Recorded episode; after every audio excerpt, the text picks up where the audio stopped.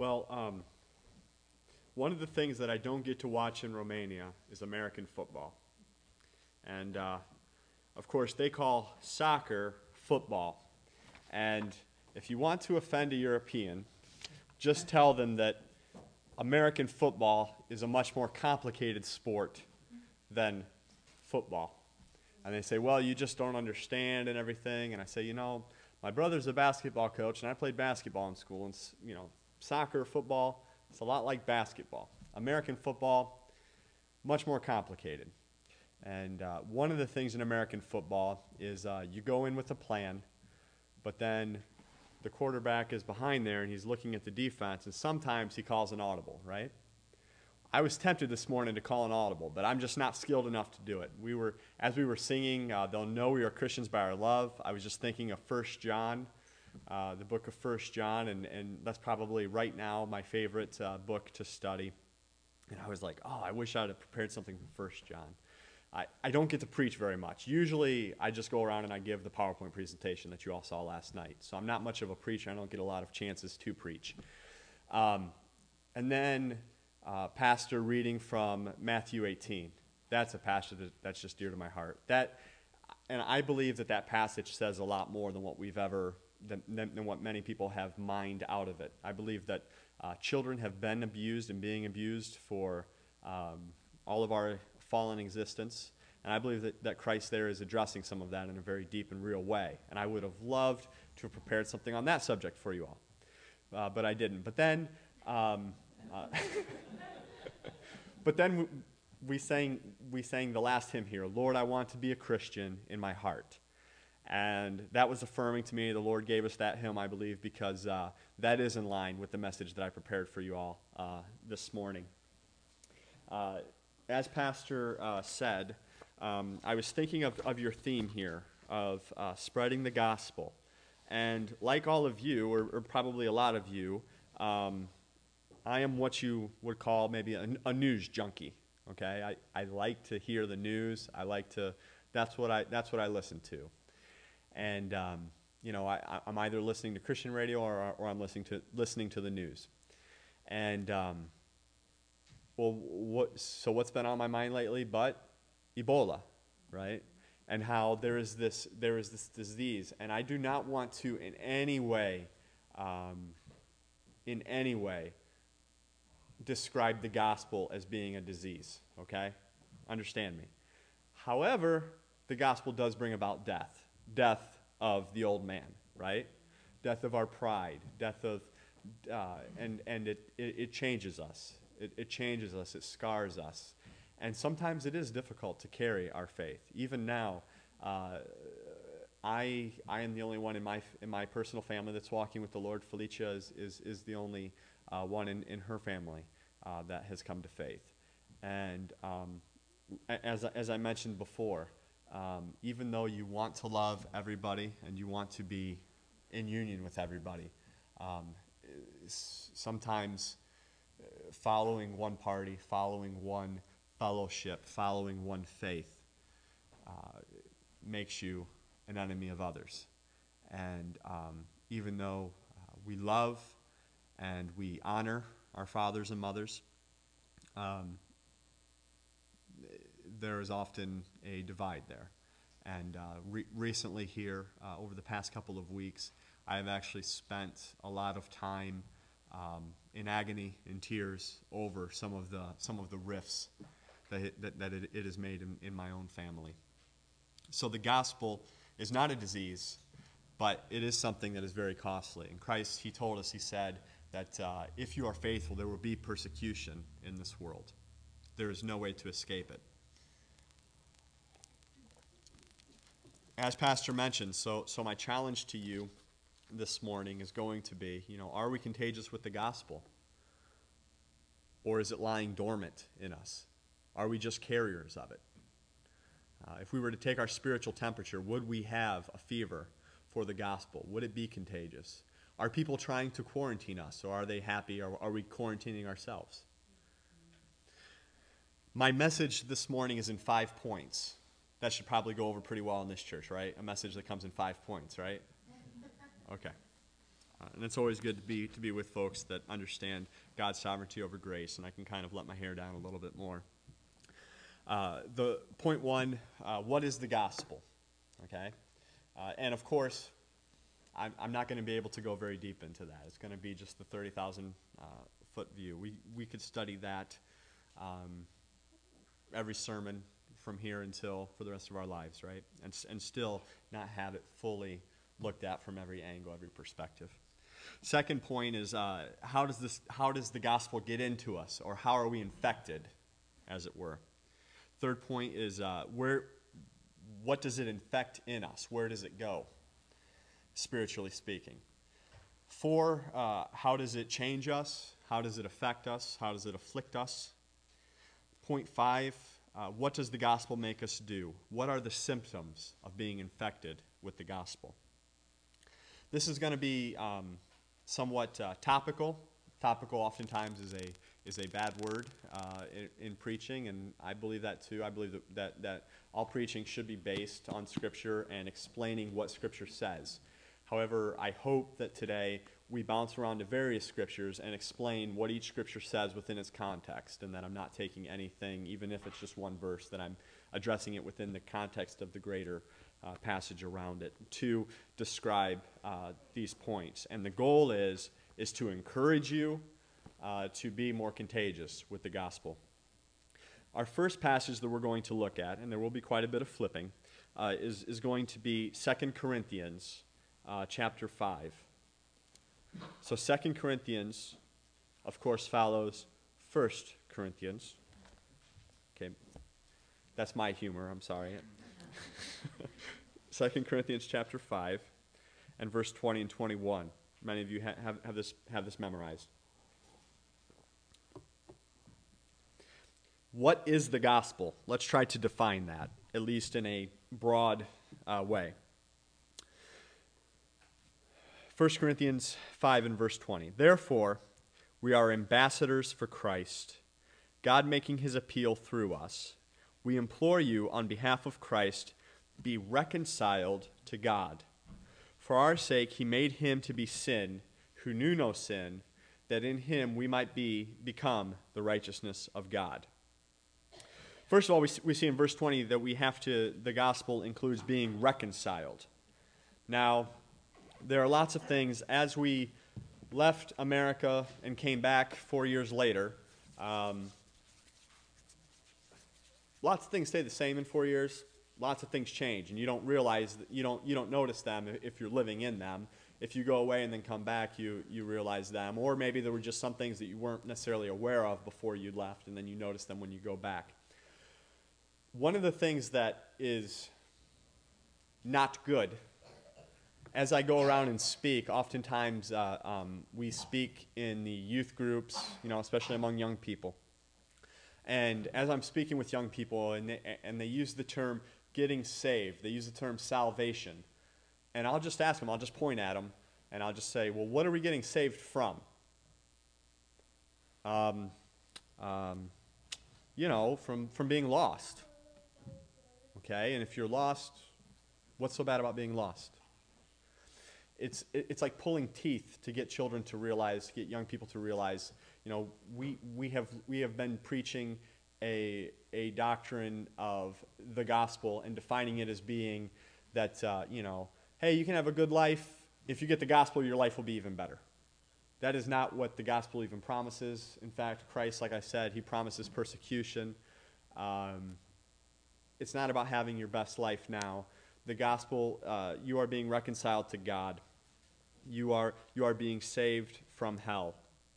Imagine it this way. Imagine uh, if, if there was one of my sons. Imagine if he was out playing in the middle of the road and you ran out to him and you grabbed him and you pulled him away from there.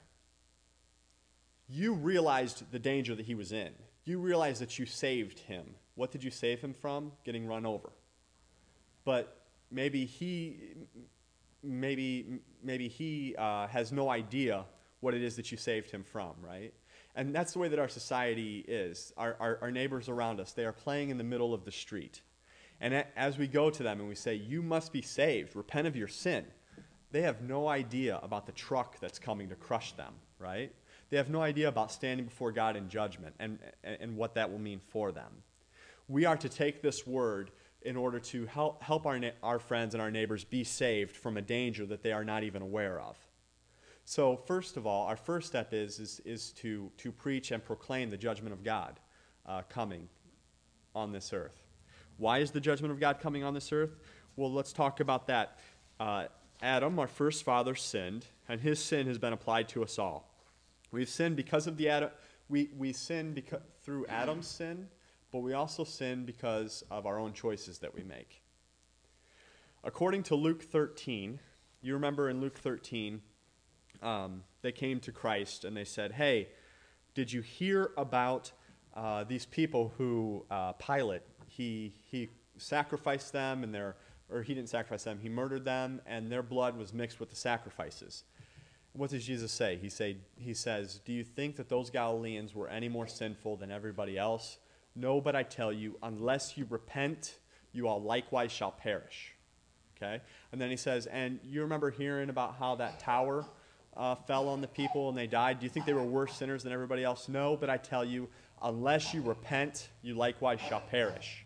If you keep notes, I recommend you write down this uh, Repentance by Thomas Boston. That book, if you read it, uh, Thomas Boston will knock you down, and then once he has knocked you down, he will keep kicking you. And you will be like, I've repented, I've repented. And he'll be like, No, you haven't repented, right? But it's a, it's, it's a great book. It is, it, is, it is heavy lifting for the soul. Thomas Boston, Repentance. And, it, and basically, the whole book, he's just um, analyzing that passage. And he teaches us, he says that um, the suffering on this earth is a result of sin, right? When we suffer on earth, it's either because we have sinned or uh, it's because other people have sinned. The children that we minister to in Romania, they are suffering because of the sin of their parents that don't get their things together and take care of their family, the sin of their parents uh, who abuse them. They suffer the sin of other people who would get them intoxicated with alcohol, then get them intoxicated with heroin, and then, and then use them to produce money. They suffer because of their own sins, they suffer because of the sins of, of others. Thirdly, we suffer just because we live in a sin fallen world. Uh, when, when Adam sinned, sin came into this world, suffering came into this world, death came into this world. And none of us are going to make it out of this world alive unless if the, the Lord comes first, right? So, all suffering is due to sin. All suffering is proof of the ultimate suffering to come in hell for those that, that, do not repent of their sins.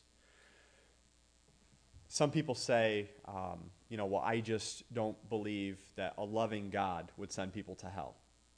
Okay. Do you believe that God is loving? Yes. Come with me in the car. Let's go to Detroit to the children's hospital.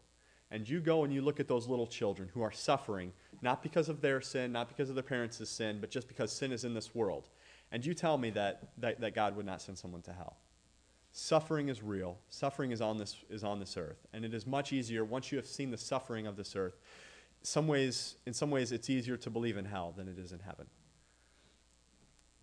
We are preaching the gospel to our friends, to our family, who are unaware, who are oblivious to the semi truck headed their way, to the reality that is hell. What are we saved from? We are saved from hell. Point, point one of the gospel. Um, let's all turn together really quickly to Romans 5, passage you all are familiar with. I'll, I'll read it though. Romans in chapter 5. Romans is uh, between um, Acts and 1 Corinthians. Romans chapter 5. I'm going to read from verse 11. More than that, we also rejoice in God through our Lord Jesus Christ, through whom we have now received reconciliation. Again, reconciliation meaning, you know, bringing two parties together. Two parties are at war, but then reconciliation brings them together.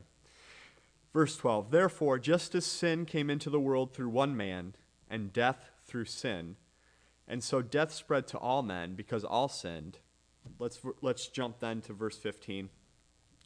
But the free gift is not like the trespass, for if many died through one man's trespass, much more have the grace of God and the free gift by the grace of that one man, Jesus Christ, abounded for many. So Adam sinned. Adam sinned. We're born sinners in Adam, right? Christ lived an obedient life. He, he lived a righteous life. He fulfilled the law of God. Through faith in him, we can be reborn. We can be born again in Christ. Let, let, us read in verse uh, 18 there of chapter 5. Therefore, as one trespass led to condemnation for all men, so one act of righteousness, that is, the righteous life of Christ and his death on, on the cross, leads to justification and life for all men.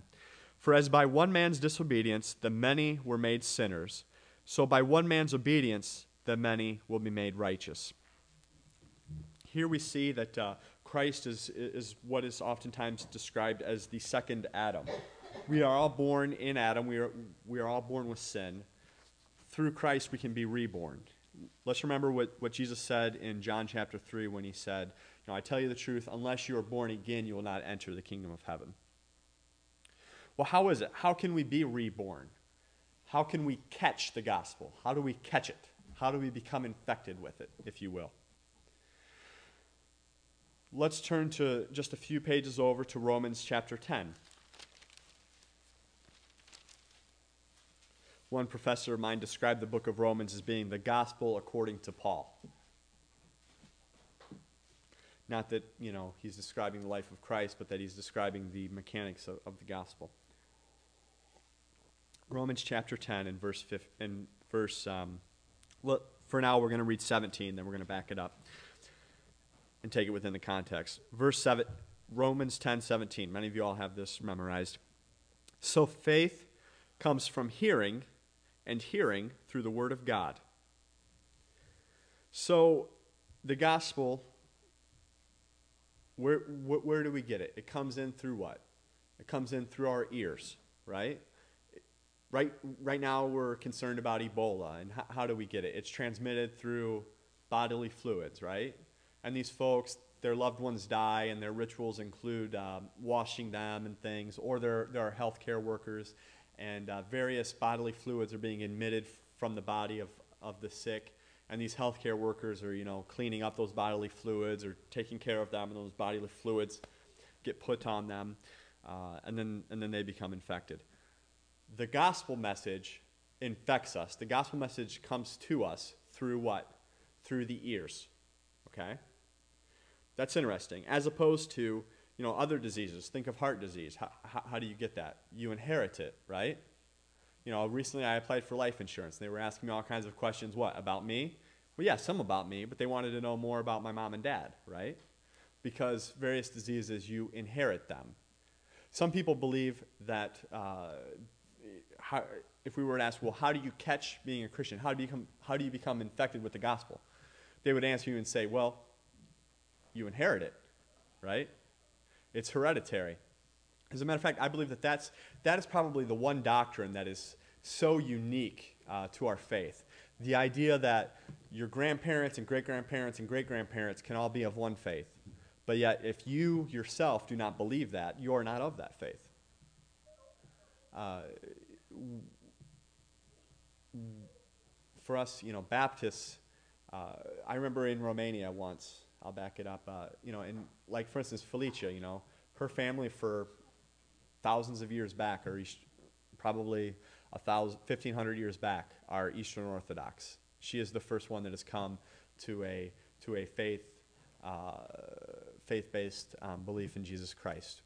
Before that, maybe there were some that were within the Orthodox Church that, that the Lord also illumined and, and allowed them to, uh, to become saved. I pray that there were. But um, there, they pretty well believe that um, if you're if you're Romanian, you're Orthodox. If you're Hungarian, you're Catholic. You know, it, it all depends on what you're what you're born into, right? I remember we had uh, we had the census um, come in Romania, and they were asking about uh, the religion of uh, of us, and we said Baptists, uh, or how was it?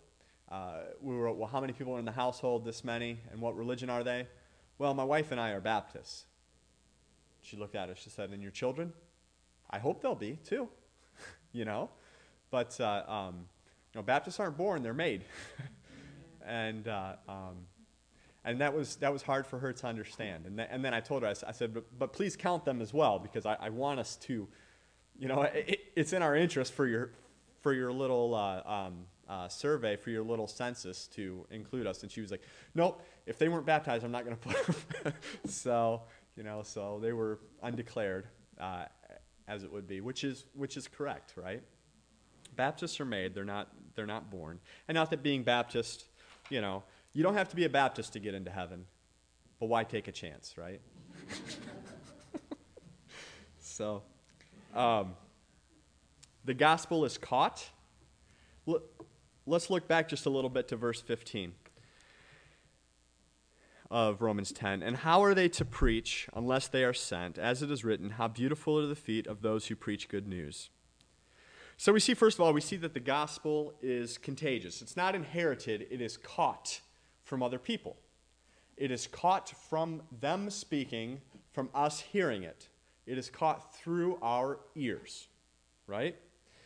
Uh, Ephesians chapter 1 says it this way it says, In him you also, uh, Ephesians 1, verse 13, in him you also, when you heard the word of truth, the gospel of your salvation, and believed in him, were sealed with the promised Holy Spirit. You can hear the gospel, you can understand the gospel. But unless the Holy Spirit's moving on you, you're not going to accept the gospel. You're not going to believe the gospel, right? The gospel is, as, uh, as, as Paul said, you know, to the Greeks, which by and large, more and more and more, our society uh, reflects Greek culture. The gospel is what? Is foolishness, right?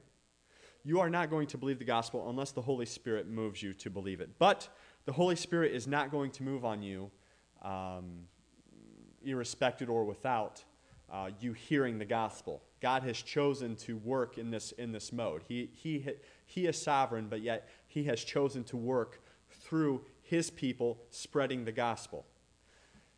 His last command is our first command. Is that the. Yeah, His last command is our first calling. Uh, uh, we, we are to go out and spread this gospel message. So, how do we get infected? We get infected through our ears. But there might also be another way that we can get infected. You know, and that, that's often the way that it is with diseases, right? You can get, in, you can get infected through, through, through one portal or you can get infected through another. What's another that we can, can get infected through? Uh, well, I submit to you that uh, Matthew 5 and verse 16, our Lord, he says, Let your light so shine before others that they may what? See your good works and glorify your Father who is in heaven. So, oftentimes, sight is, is also involved, especially when you consider that God, in His sovereignty, chose to give us His word how? In written form, which we read. Unless we're blind, then we would feel it, but that's not very many people, right? Okay. Again, that's my stab at humor. Um, uh, we can also catch it by sight. I will, however, tell you that uh, um, the gospel message, as, as we shared earlier about uh, um, us being fallen in Adam, God sending a second Adam, his own son, to live a righteous life, the righteous life that we could not live, and then dying on the cross and suffering the wrath of God for our sins, a payment that we could not make. That's all pretty complicated information. And it's pretty hard to communicate that just through doing good works. Okay? So, as we think about spreading the gospel, uh, the gospel is to permeate, and the gospel does not just move, uh, does not just flow out and move out of our mouth. It also moves out of our hands through our good works. But yet, through our hands, it's hard to really communicate the gospel, the special revelation of God, in such a way that they can accept the gospel. Does that make sense? You know, it, it would be like can you imagine, uh, uh, have you ever played charades, right?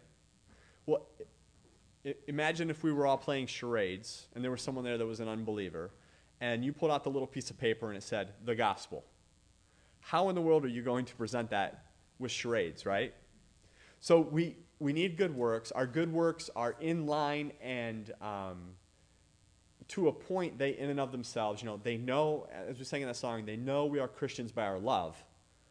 but yet um, this idea of preaching the gospel at all times and using words when necessary, um, there, is a, there is a fraction of truth into that, but yet your works alone are not enough to get someone saved. You, your, your works are, are a means to open up the door for them to then listen to you. Uh, your, your, your good works are then a means to be, to be an example of the effect that the gospel has had on your own heart in your own life, that you yourself have been infected. But that's not enough for them to get infected with the gospel. We see in just, just a chapter later, in Matthew 6, 22 and 23, Christ says, The lamp of the body is the eye, so if the eyes are sound, then the whole of the body will be full of light. If then your eyes are dark, how great is that darkness, right? Uh, as I shared last night, uh, I, have ha- I've had the honor to, uh, over this past year, to counsel four, uh, five cases uh, here in the States. Four of them uh, parents of children that are having issues, uh, one of them a, a marriage situation. And one of the big things that, I, that I've learned is, is um, if you want to change, if you want to change what's in the heart, you have to change what's coming into the ears, and you have to change what's coming into the eyes right? Th- those are the gates by which your heart will be, will be influenced. And uh, I, I submit to you that some of you uh, might have things coming into your homes through these portals. We call them television sets. That uh, maybe, maybe needs to be a little bit different, or maybe you need to cut the cord. Uh, my wife and I, uh, we, we ourselves uh, ha- have lived without television. I don't say that to make me more holy than, than anyone else or anything else. But, but that, is a, that is a decision that, that we made as a family. And I, and I would encourage you the lamp of the body is the eyes. And if the eyes are sound, then the whole of the body will be full of light. But if your eyes are dark, how great is that darkness? We are infected with the gospel, or we, in, we are infected oftentimes with sin through our eyes and through our ears. What we see and what we hear, it affects us we might think that it does not affect us, but it does affect us, and eventually it will infect us. Once we are infected with the gospel, where does it go? What does it infect? Right? And this is where uh, the song that we sang just before I spoke came in, where it said, you know, Lord, I want to be holy. Lord, I want to be holy in my heart. The gospel infects our hearts. And of course, as we're talking about the heart, um, in, um, in spiritual terms. In physical terms, we're, we're talking about the brain, right? We, we know that today. We're talking about our minds, we're talking about our brains. Let's turn back in the Old Testament to the book of Ezekiel. Ezekiel um, uh, is just after Jeremiah. Isaiah, Jeremiah, Ezekiel. Or Jeremiah, actually, um, I, J. Actually, it's, it's, it's after uh, Lamentations, rather. Isaiah, Jeremiah, Lamentations, Ezekiel. Chapter 36. This is a very important uh, passage of, of God's Word. The New Covenant. Ezekiel chapter 36 and verse 26. Here, here God is, is kind of uh, foreshadowing what's going to happen after Christ comes on the scene. You know, up until this point, uh, the people had been basically just given rules, just given laws. Here, God is saying what He is going to do. Verse 26 And I will give you a new heart, and a new spirit will be put within you. And I will remove the heart of stone from your flesh and give you a heart of flesh. And I will put my spirit within you and cause you to walk in my statutes and be careful to obey my rules. You shall. So he, here we see that up until this point, they had tried and tried and tried and tried and tried to uh, follow the rules, to follow the law of God. But God here says, you know what? The problem is, is that you have hearts of stone. You're trying to obey a law that you are incapable of obeying because you do not have the love, you do not have the heart of flesh. So God is, is promising that He will give us the heart of flesh. And He gives us that heart of flesh how? Through the gospel, through being infected with the gospel. We are infected. Other people speaking the gospel, we hear it, it affects our hearts.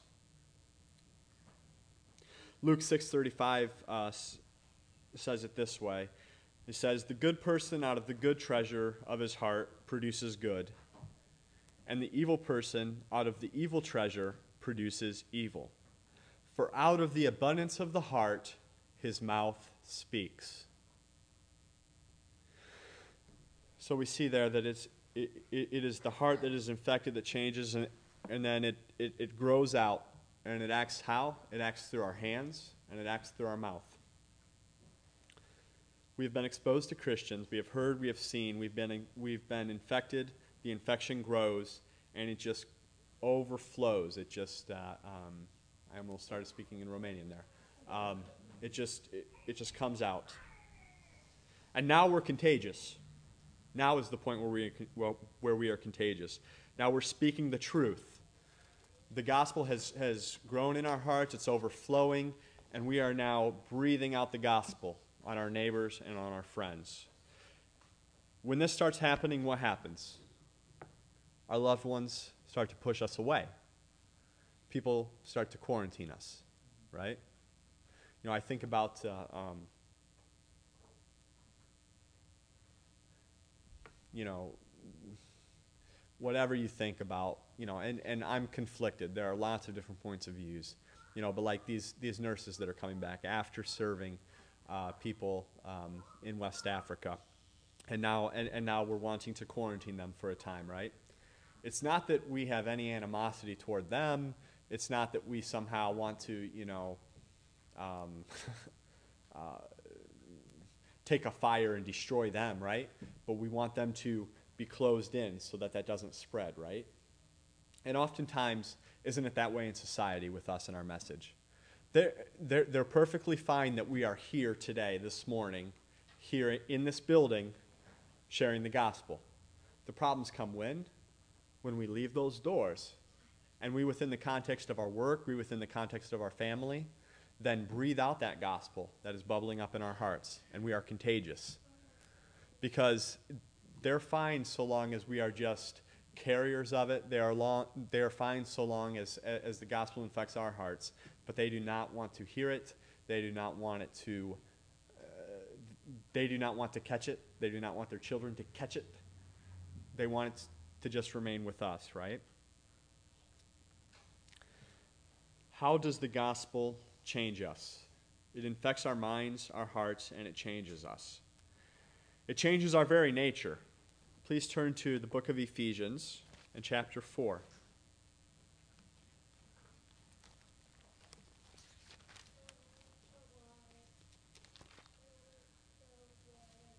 As we began our church plant, uh,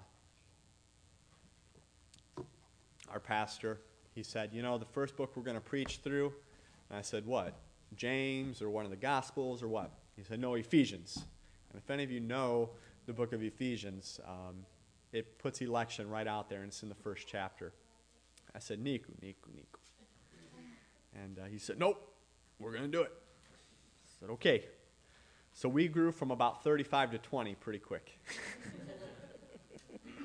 but then we didn't grow in numbers, but, but we grew, each of us, the gospel grew in our hearts through, through a better understanding. Ephesians in chapter 4, verse 17 through 23. now, now, this I say and testify in the Lord that you must no longer walk as the Gentiles do. So, before we were infected with the gospel, we walked a certain way, right? In the futility of their minds they are darkened in their understanding, in their understanding, alienated from the life of God because of the ignorance that is in them, due to their hardness of heart. There we are at the heart again. They have become callous and have given themselves up to sensuality, greedy to practice every kind of impurity. Does that kind of sound like anything familiar around here? I don't know. Maybe things are different. Maybe, maybe that kind of thing hasn't spread up here to this rural part of Michigan, huh? Oh, it has? Oh, okay. All right. But that is not the way you learned in Christ, assuming that you have learned about him and are taught in him, as the truth is in Jesus, to put off your old self, which belongs to the your former manner of life, and is corrupt through, dece- through deceitful desires, and be renewed in the spirit of your minds, and to put on the new self, created after the likeness of God in true righteousness and holiness. See, when we place our faith in Christ, when we, uh, as we say, get saved, Christ lived a righteous life. He fulfilled the law. He then died a sacrificial death. When he died, uh, the sins of anybody that will ever believe in him were, were placed on him in a very real and legal way, and God punished him for those sins. When Jesus died on the cross, there was more going on than just a physical death. God the Father was punishing him, and it was in a deeper, uh, darker way than any of us can, could ever understand. What was happening on the outside, the physical death, it was just a, a, uh, a, um, a shadow of what was going on as he was, as it were, uh, drinking from the cup of God's wrath. Once we place our faith in Jesus Christ, we, before God, in a very real and legal way, trade places with Christ. God no longer sees our own lives and actions and uh, disobedience, he sees Christ's obedience. He no longer, when he looks on our sins, he no longer sees them on us and has wrath toward us. He sees them being placed on the Son when he died on the cross. That is true in a very real and legal way. But as we live our lives and as, as the gospel grows in our hearts and affects us and changes us, and we, we put off the old man and put on the new man, what is true in a legal way becomes true in a practical way.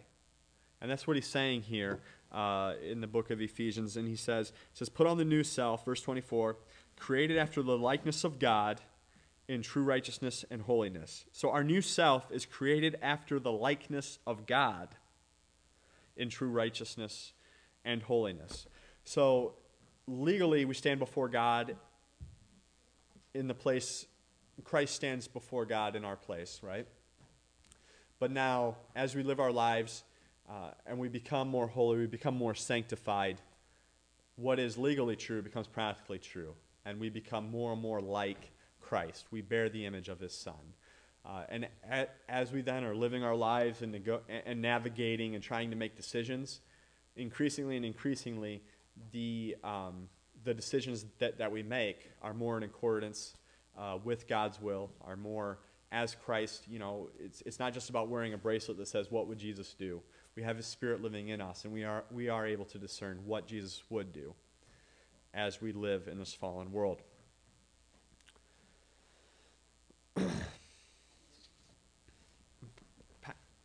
That brings me to the fifth point. What does the gospel make us do? What are the symptoms, if you will, of the gospel? What are the symptoms of being infected by the gospel? This morning, if we were to give, if we were to analyze you,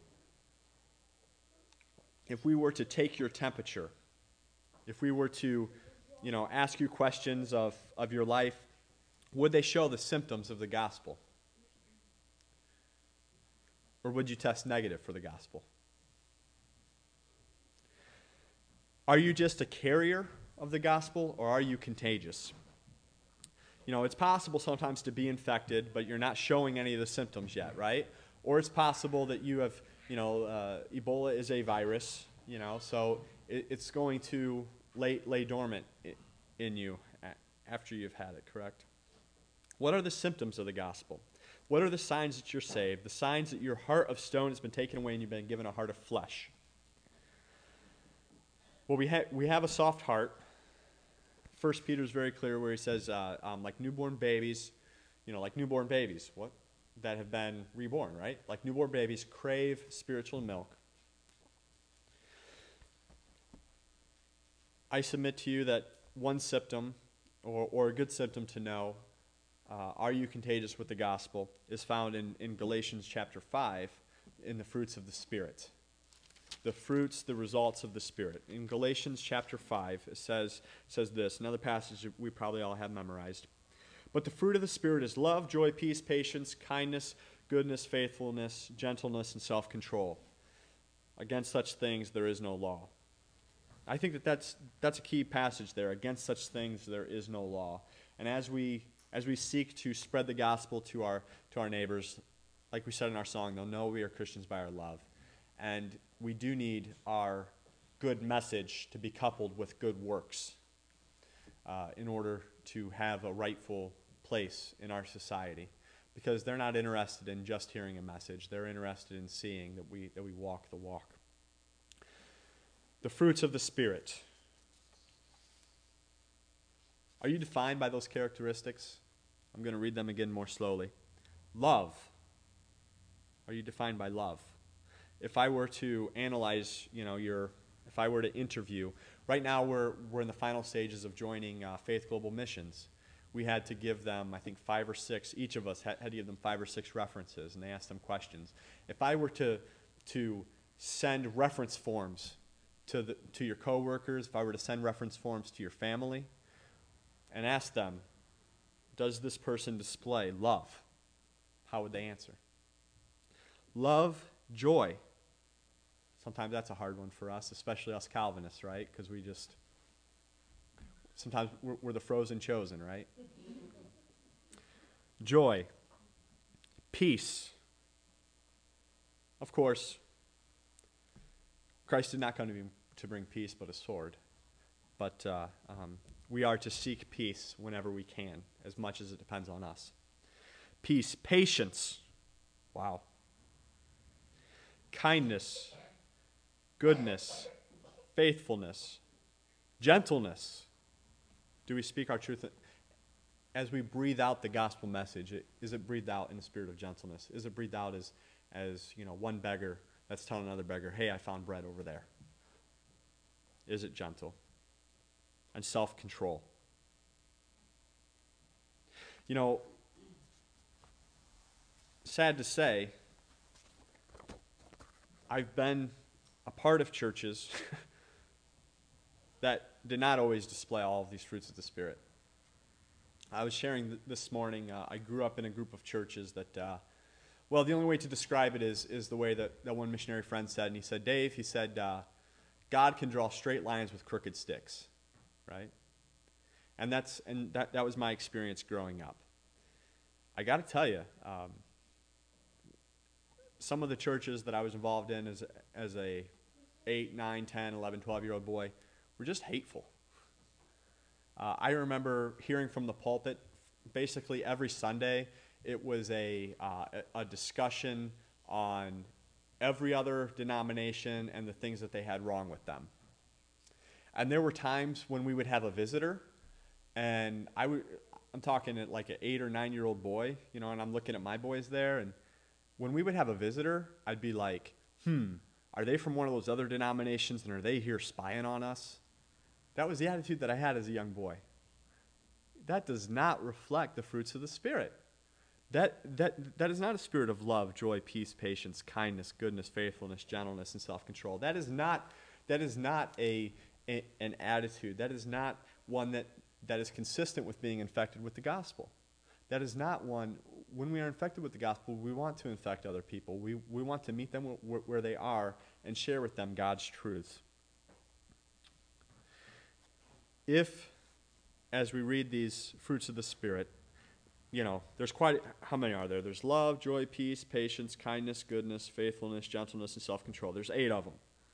If you aren't convicted about one of them, you know, between the eight, that means you're not reading the passage good enough, right? We all, uh, at the end of the sermon, you know, I'll be the first one to get down on my knees right here on the altar if we're going to do an altar call style, right? Uh, eight of those fruits of the Spirit, we all have room to grow, to grow in one of them. That's, that's the beauty of the gospel. It, it, it, it's in our hearts and it grows, and there's always room for more and more growth. Two more symptoms of the gospel. And the first one is a symptom that we oftentimes don't think of. James 1:27. What does James 1:27 say? Well, of course I haven't memorized because I'm in the line of ministry that I am. It says pure religion and undefiled before God and the Father is this: to care for widows and the fatherless in their affliction, and to keep oneself unspotted by the world. And we read this um, today, and maybe in some of our churches we're like, where did that come from? Right? Uh, I mean, it's nice to help people who need help, but how is it that that in and of itself is religion? And I'm tempted to just preach a whole sermon on this, but I'll try to limit it to just a few passages. First of all, we see, we see God's command for us to help the helpless all throughout scriptures. Before the law was given, you know, Job, Job probably lived somewhere around the time that Abraham did. Uh, Job uh, 29, 31, re- replete, full of um, commands and how he cared for the fatherless, how he cared for the poor, how he cared for the little. I made the widow's heart to sing. I sought out I, I cared for the fatherless as a father. I sought out the case of him whom I did not know. And we, as we seek to spread the gospel and as we are contagious, we're not called just to preach the gospel. If someone comes up to you and says, Hey, what must I do to be saved? You share the gospel. That's not what we're called to do. We're, we are shared to seek out the cause of him whom we do not know, right? We are, called, we are commanded to be proactive. Across the book of Deuteronomy, many, many passages that talked about how they were supposed to gather up the tithe, they were supposed to give it to the Levite, to the foreigner, and to who? To the widow and the orphans. Across the book of Proverbs in the, uh, um, in the wisdom literature, uh, one of the passages that I love is it says, it says that, you know, the one that, how, how does it say it? It says, um, I probably should have had it in my notes. Um, it says, uh, uh the one who, who uh, who makes fun of. What's the word I'm looking for? The one who uh, derides or the one who uh, makes fun of the poor, he's, he's, he's actually disdaining God because the poor is, is made, the poor man is made in the image of God, right? One passage I would like to read is, is from the book of Isaiah, chapter 1. Isaiah chapter 1, starting in verse 16, he says, Wash yourselves, make yourselves clean Remove the evil of your deeds from before my eyes. Cease to do evil, learn to do good. Seek justice, correct oppression. Bring justice to the fatherless, plead the case of the widow. Come now, let us reason together, says the Lord. Though your sins are like scarlet, they shall be white as snow. Though they are red like crimson, they will become like wool. And we all know that passage. Did you know that that part about the widows and the orphans was in there? well, then you guys are a good church. A lot of times we don't know. We're like, we're like, how'd that get in there? And it's like, well, it's been in there for a while, you know?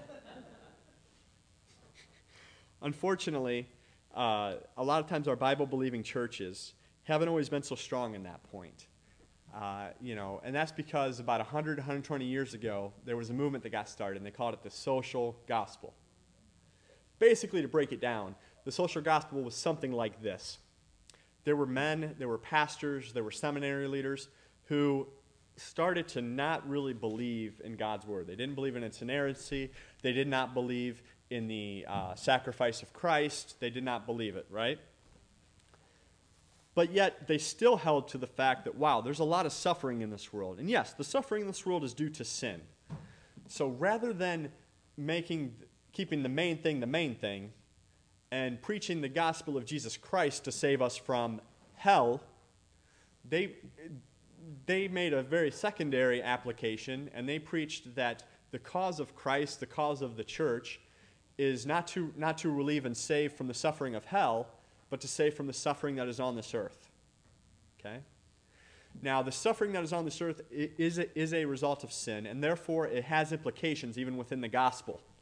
But that's not the main point, right? And so then they, rather than taking the Word of God as their tool to preach the gospel, they took the church as their tool to take care of the social ailments of society.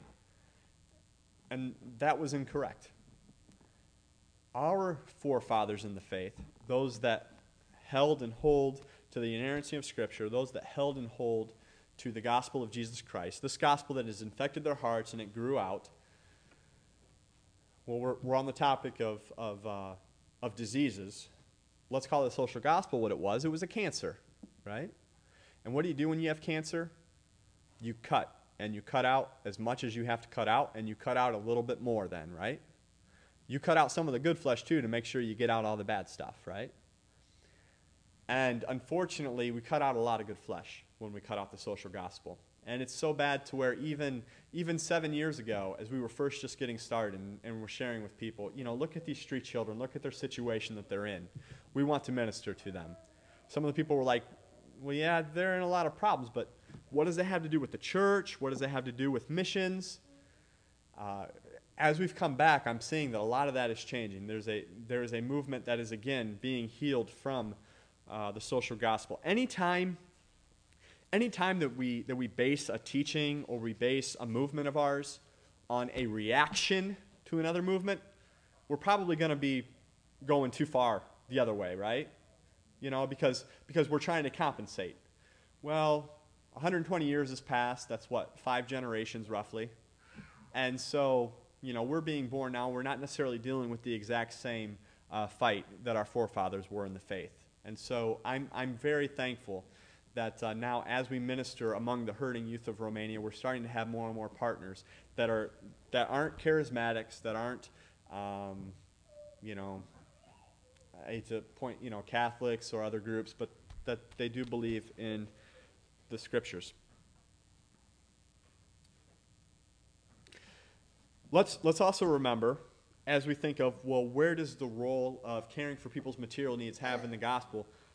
Let, let's not forget what John the Baptist, well, let's not forget his message. Luke 3 9, 9 through 14, he says, Now the axe is laid to the root of the trees. Every tree, therefore, that, that does not bear good fruit will be cut down and thrown into the fire. And the crowds asked him, What shall we then do? And he answered them. What did he answer them? He said, Whoever has two tunics, is to share with him who has none. And whoever has food is to do likewise. Tax collectors also came to be baptized and said to him, Teacher, what shall we do? And he said to them, Collect no more than what you are authorized to do. Soldiers also asked him, What shall we do? And he said to them, Do not extort money from anyone by threats or by false accusation, and be content with your wages. So we repent. What should we do? And the answer is if you have two tunics, share with him who has none. I love. Uh, um, we listened to. We just we were at a concert of uh, Keith and Sarah uh, Getty recently, and we bought some of their CDs. And one of their songs it says, "God doesn't count. God doesn't count what He give. What we give, He counts what we keep." Isn't that a convicting thing? The church, even now in our times, uh, ha- has always known this, the true church. People that have been infected with the gospel, they are people who go out and love. And, and you all know that. I, I, know some of the works even with, within your own church. I know that you've been involved in social causes. Uh, not because that is the greatest good. I, I think of that. I, am sure that uh, uh, the folks that started the Salvation Ar- Army would be rolling in their, are rolling in their graves right now as, as Salvation Army you know, says, doing the most good. They'd be like, you're not doing the most good. you know, you're doing a secondary good uh, get the gospel out. Um, but um, uh, we we look even look at it this way. Even uh, again, back back to Ebola. Uh, the first doctors that were getting infected, who who were they from? You know, the media wanted to interview Doctors Without Borders. Wasn't anybody from Doctors Without Borders cleaning up diarrhea and vomit? Samaritan's Purse was there. Evangelical missionaries were there.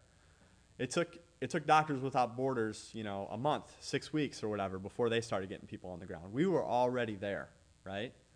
And there is no organization, there is no uh, um, group w- with a greater reach than the Church of Jesus Christ, even today, even in spite of us pulling the pendulum away from the social gospel. And so, as we get our perspective a little bit more Bible centric, and not worry about maybe what was in the past and not worry about, well, if we do this, what is it? No. And we just think about what's in God's Word. I can only imagine the, the power that is going to be unleashed on this earth for good and for the, for the good of the gospel. Let's not forget what's on the final exam. Matthew 25, where he says uh, um, uh, in verse 31 When the Son of Man comes in, in his glory and all the angels with him, then he shall sit on his glorious throne. Before him will be gathered all the nations and he will separate them one from another as the shepherd separates the sheep from the goats. And he will place the sheep on his right, but the goats on the left. And the king will say to those on his right, Come, you who are blessed of my Father, inherit the kingdom prepared for you from the foundation of the world. For I was hungry, and you gave me food. I was thirsty, and you gave me drink. I was a stranger and you welcomed me. I was naked and you clothed me. I was sick and you visited me. I was in prison and you came to me. Then the righteous will answer him, saying, Lord, when did we see you hungry and feed you, or thirsty and give you drink? And when did we see you a stranger and welcome you, or naked and clothe you? And when did we see you sick or in prison and visit you? And the king will answer them, Truly I say to you, as you did to one of the least of these my brothers, you did to me. Here we see that if we love God, we will love people that are created in his image. What does this mean? Does this mean that if we do good works, we're going to go to heaven? No, but rather it means that if the gospel has infected us and it has moved in our hearts, it will pour out from our mouths, it will also pour out from our hands, and we will do good works. We will do good works for the helpless. It's like James says uh, faith without works is dead. Faith results in works. Where he says, What good is it? You know, you, you can say that you, that you have faith. I'll show you my faith by my works. You know, I, I think of it right now. Right now, I'm, I'm, I'm battling an addiction to sugar. And uh, I believe that sugar is bad, right? But do I believe that sugar is bad, right?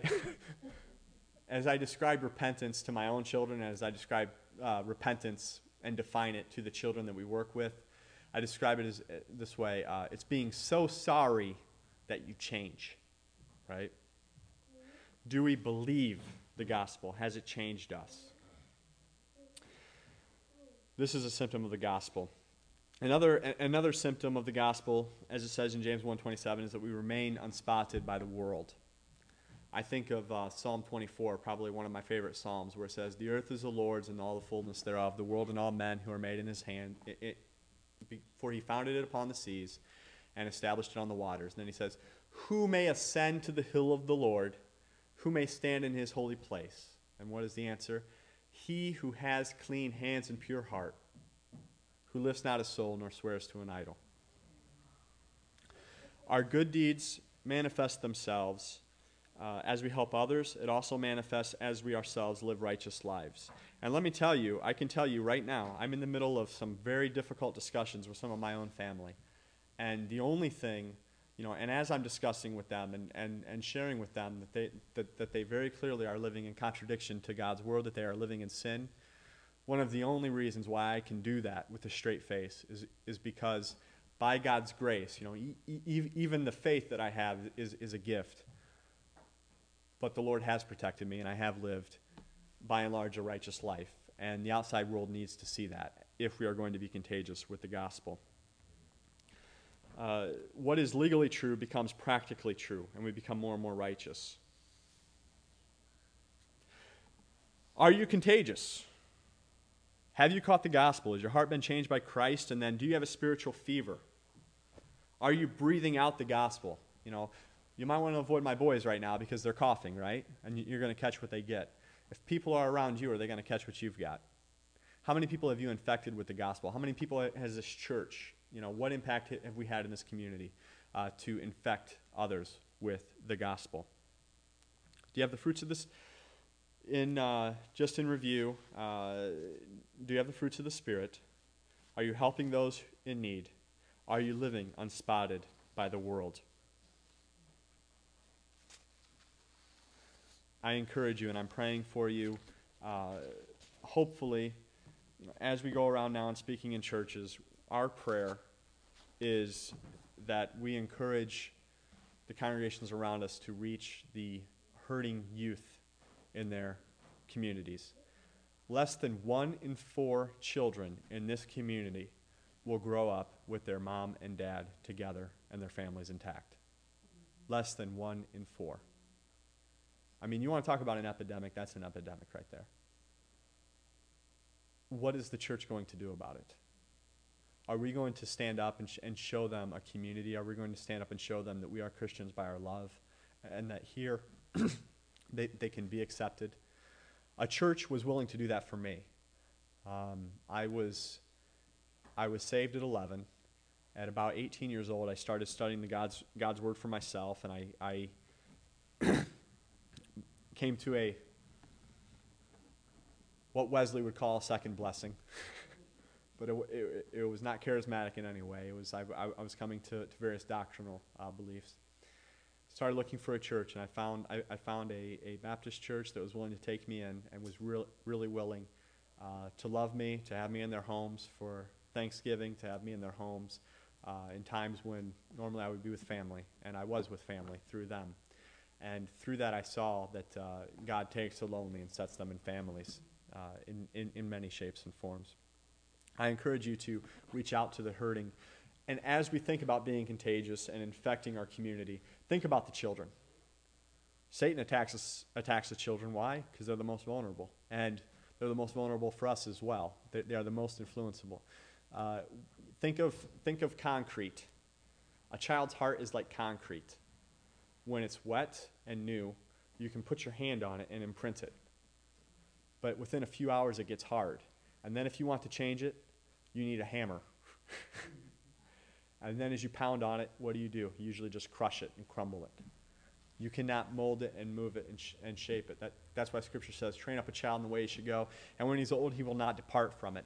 And within the context, that is more of a warning than it is a promise. Because if, if we don't train up ch- our children the way that they should go, society will not make a nice form for them. We need to be conf- we need to not be conformed to this world, but be transformed by the renewal of our minds. We do that through our ears, through our eyes. It goes into our hearts. It overflows through our mouths and through our hands. May God bless the, the attempt at preaching His word this morning. Amen.